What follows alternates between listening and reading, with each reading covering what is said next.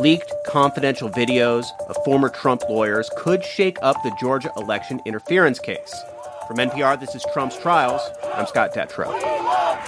This is a persecution. Felony violations for national security laws. We need one more indictment. Criminal conspiracy. To close out this election. He actually just stormed out of the courtroom. Innocent until proven guilty in a court of law. Once a week, we talk through the latest developments in the legal trials of former President Donald Trump. We have updates on the New York civil trial and the January 6th federal election interference case that we'll get to in a moment.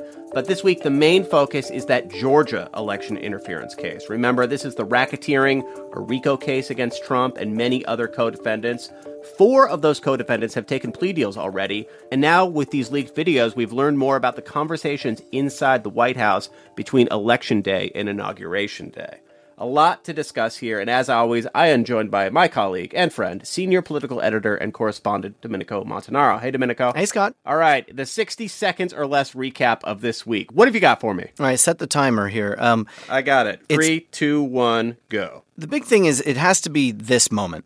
He said the boss uh, is not going to leave under any circumstances. We are just going to stay in power. And I said to him, Well, it doesn't quite work that way, you realize. And he said, We don't care. That's Jenna Ellis, one of Trump's former lawyers, recounting a conversation she had with then senior White House official Dan Scavino. As part of a plea deal, she agreed to cooperate with prosecutors. Her statement, part of which we just heard, appears it could really damage Trump, but this is something that can ultimately hurt the prosecution. Fulton County District Attorney Fani Willis said that she was not happy that this was released, and in response, she filed for a protective order, which was granted. It's about 50 seconds, Domenico. You're such Woo-hoo. a pro. Got there. A lot to get into here. We'll also be joined by lawyer and law professor Melissa Murray. Stick around. We'll be right back. This message comes from NPR sponsor Teladoc Health. There are lots of reasons for wanting to be healthy family, work, living a fuller life. Teladoc Health understands. Whether you have diabetes, high blood pressure, or just need to manage your weight, Teladoc Health can help. Visit teladochealth.com slash what's your why for more information. That's T-E-L-A-D-O-C health slash what's your why. Support for NPR and the following message come from Rosetta Stone, the perfect app to achieve your language learning goals no matter how busy your schedule gets. It's designed to maximize study time with immersive 10-minute lessons and audio practice for your commute. Plus, tailor your learning plan for specific objectives like travel Get Rosetta Stone's lifetime membership for 50% off and unlimited access to 25 language courses. Learn more at rosettastone.com/npr. Support for NPR and the following message come from Scholastic with Hummingbird by Natalie Lloyd. Now in paperback, Hummingbird is a funny, magical tale about Olive, a girl with brittle bone disease who refuses to let her disability stand in the way of adventure. We are once again joined by Melissa Murray. She's a lawyer and law professor at NYU and the co author of the upcoming book, The Trump Indictments. Thanks for being here, Melissa. Hi, thanks so much for having me. So, the most interesting developments this week happened in Georgia, where Trump, as a, as a reminder, and several others are facing multiple charges tied to their efforts to overturn the 2020 election. Four of those defendants have taken plea deals already, and those plea deals require them to cooperate with the prosecution. And that's where the news was. As part of that cooperation, the defendants sat down for lengthy interviews with prosecutors to tell them what they know. And this week, several of those interviews, including conversations with key Trump lawyers Sidney Powell and Jenna Ellis, were leaked to ABC News. Domenico, what were the main headlines from these tapes? Well, seeing Jenna Ellis sort of flip on Trump was really notable and saying that she'd heard from one of Trump's aides, uh, Dan Scavino, that the boss isn't going to leave office. Really kind of a fascinating thing to show sort of Trump's state of mind and how much he really wanted to stay in power. But uh, Melissa, Trump's legal team was pretty quick to respond to that, saying, who cares what this aide said in a sense because for all the other things that happened trump did leave office. He didn't hold himself up on the white house. He didn't try to remain president. No that's right. And you can imagine what the response to this would be at trial. Um, you know one to discredit jenna ellis as someone who has a real incentive to play nice with the prosecution, but also someone who may not actually be that truthful herself. She was formerly a co defendant. They will also, I think, note that this was a statement that Jenna Ellis heard from someone else, Dan Scavino. She did not hear this from Trump himself. So it doesn't actually go to provide clear evidence of Trump's own mindset with regard to staying in power or leaving peacefully. Mm-hmm. Well, one thing I will note, um, you know, it wasn't just Sidney Powell and Jenna Ellis Ellis, whose videos were leaked. There was also a very interesting video leaked of Kenneth Chesebro's proffer to the prosecution, where he talked about um, his role in advancing this plot to put forth fake electors in battleground states like Georgia and also Arizona. And again, I think that actually does support the indictment's claim that this was a far reaching and very intricate conspiracy to overturn the election that did not just focus on Georgia, but in these other battleground states that had been called for Joe Biden by very narrow margins.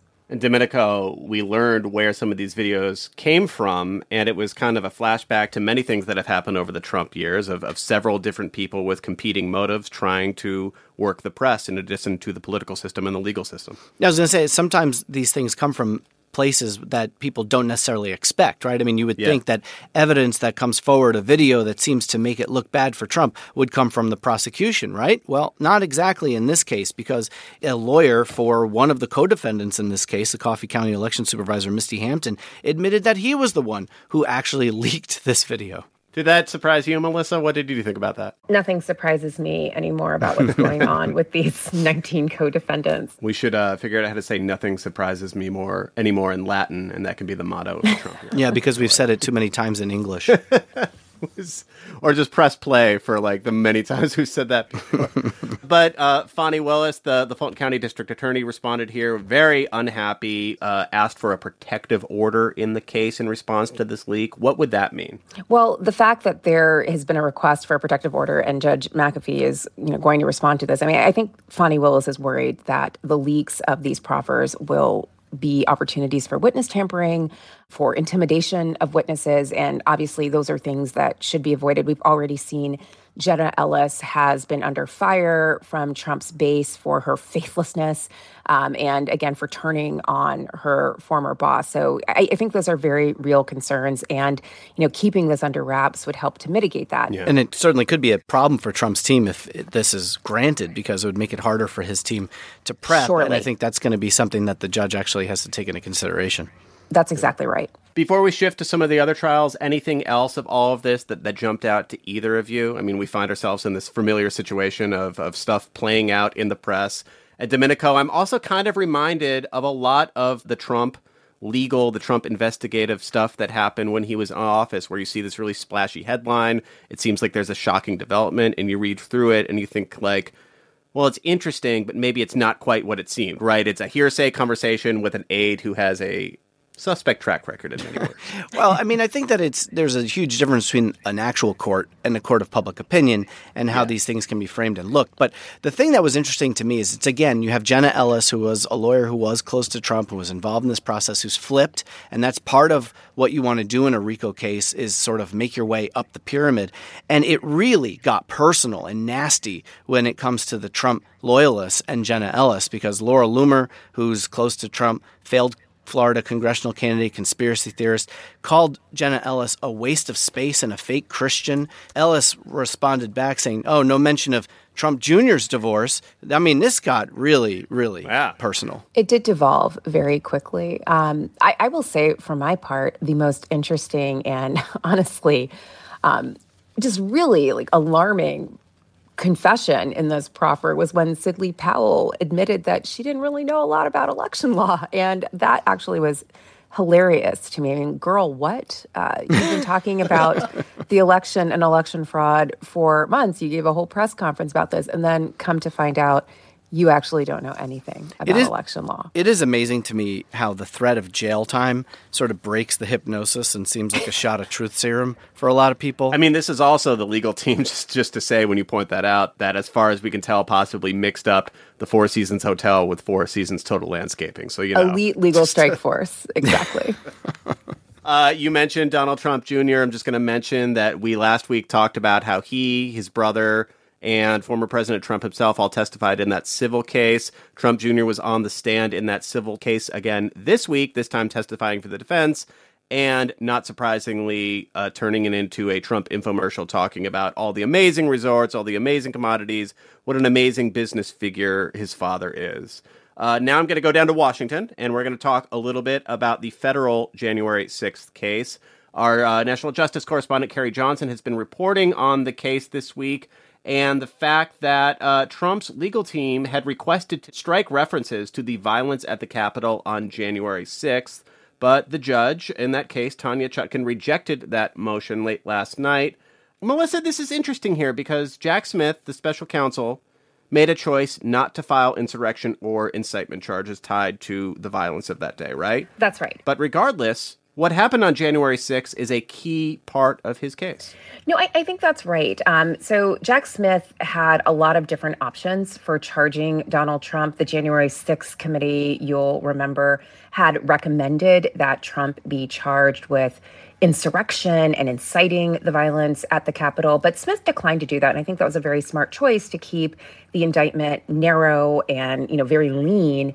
But interestingly, it did charge Donald Trump with conspiracy to obstruct these official proceedings, the counting of the electoral votes. And notably, many of the January 6th rioters have also been charged with that crime. And so I think a big part of why there are mentions of the insurrection at the Capitol and why the prosecution is at great pains to keep those mentions available for trial is because they want to make the connection that we have other defendants who have been successfully prosecuted for this crime, the January 6 rioters, and this mm-hmm. individual is also someone who should also be successfully prosecuted on this charge, this conspiracy to obstruct official proceedings. So I think that's a big reason why. I also think it's why the Trump team does not want it in. It's highly be prejudicial to associate Donald Trump with the violence that so many Americans saw play out on their television screens on January 6th.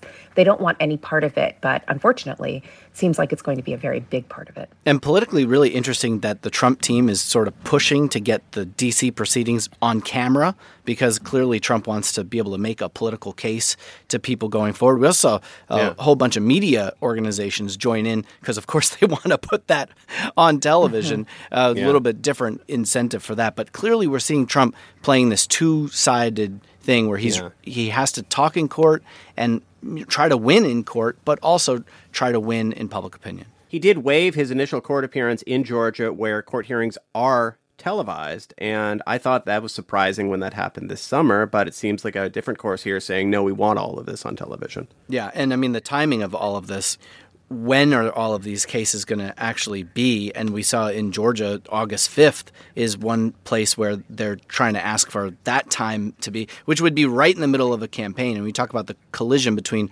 politics and the legal calendar the Trump team was saying this is completely politically motivated because it's right smack in the middle of when the general election would be happening. Right now, Trump's got a huge cushion in this primary, so he can deal with these legal obstacles. Very different when you're talking about how swing voters might view this in a general election. All right, I want to wrap this up with a big picture question for both of you. And Melissa, I'll start with you. What from this week is going to have an impact going forward here?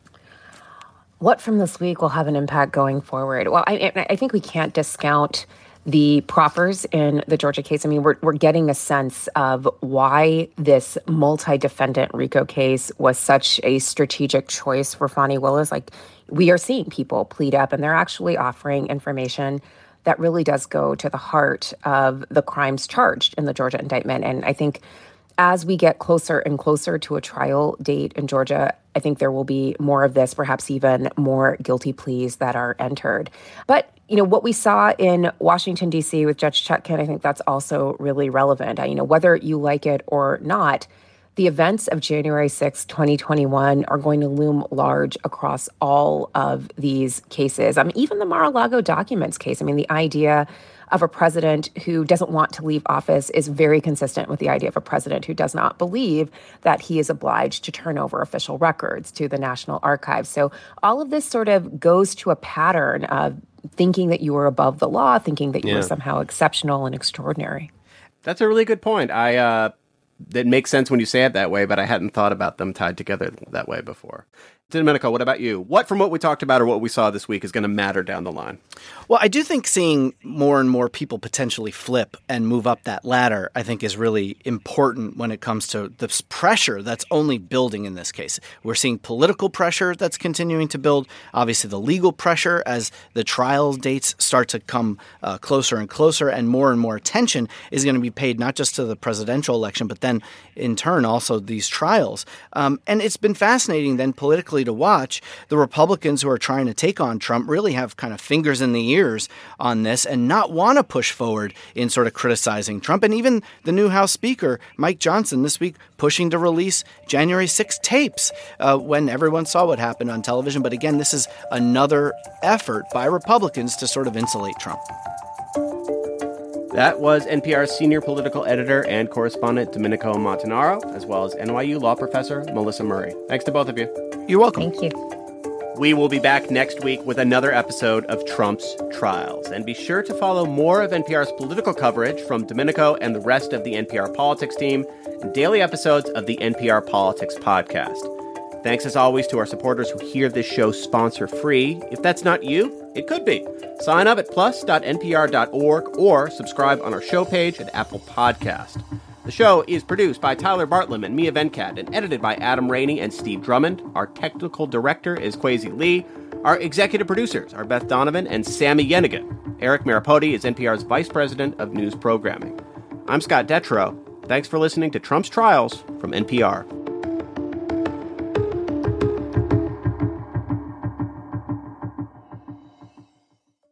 This message comes from NPR sponsor Mint Mobile. From the gas pump to the grocery store, inflation is everywhere. So Mint Mobile is offering premium wireless starting at just $15 a month. To get your new phone plan for just $15, go to mintmobile.com/switch. This message comes from NPR sponsor Rosetta Stone, an expert in language learning for 30 years. Right now, NPR listeners can get Rosetta Stone's lifetime membership to 25 different languages for 50% off. Learn more at rosettastone.com/npr. In this country, some truths aren't self-evident. In NPR's Black Stories, Black Truths, a collection of stories as wide ranging and real as the people who tell them, we celebrate the Black experience for all its soul and richness. Search NPR Black Stories, Black Truths wherever you get podcasts.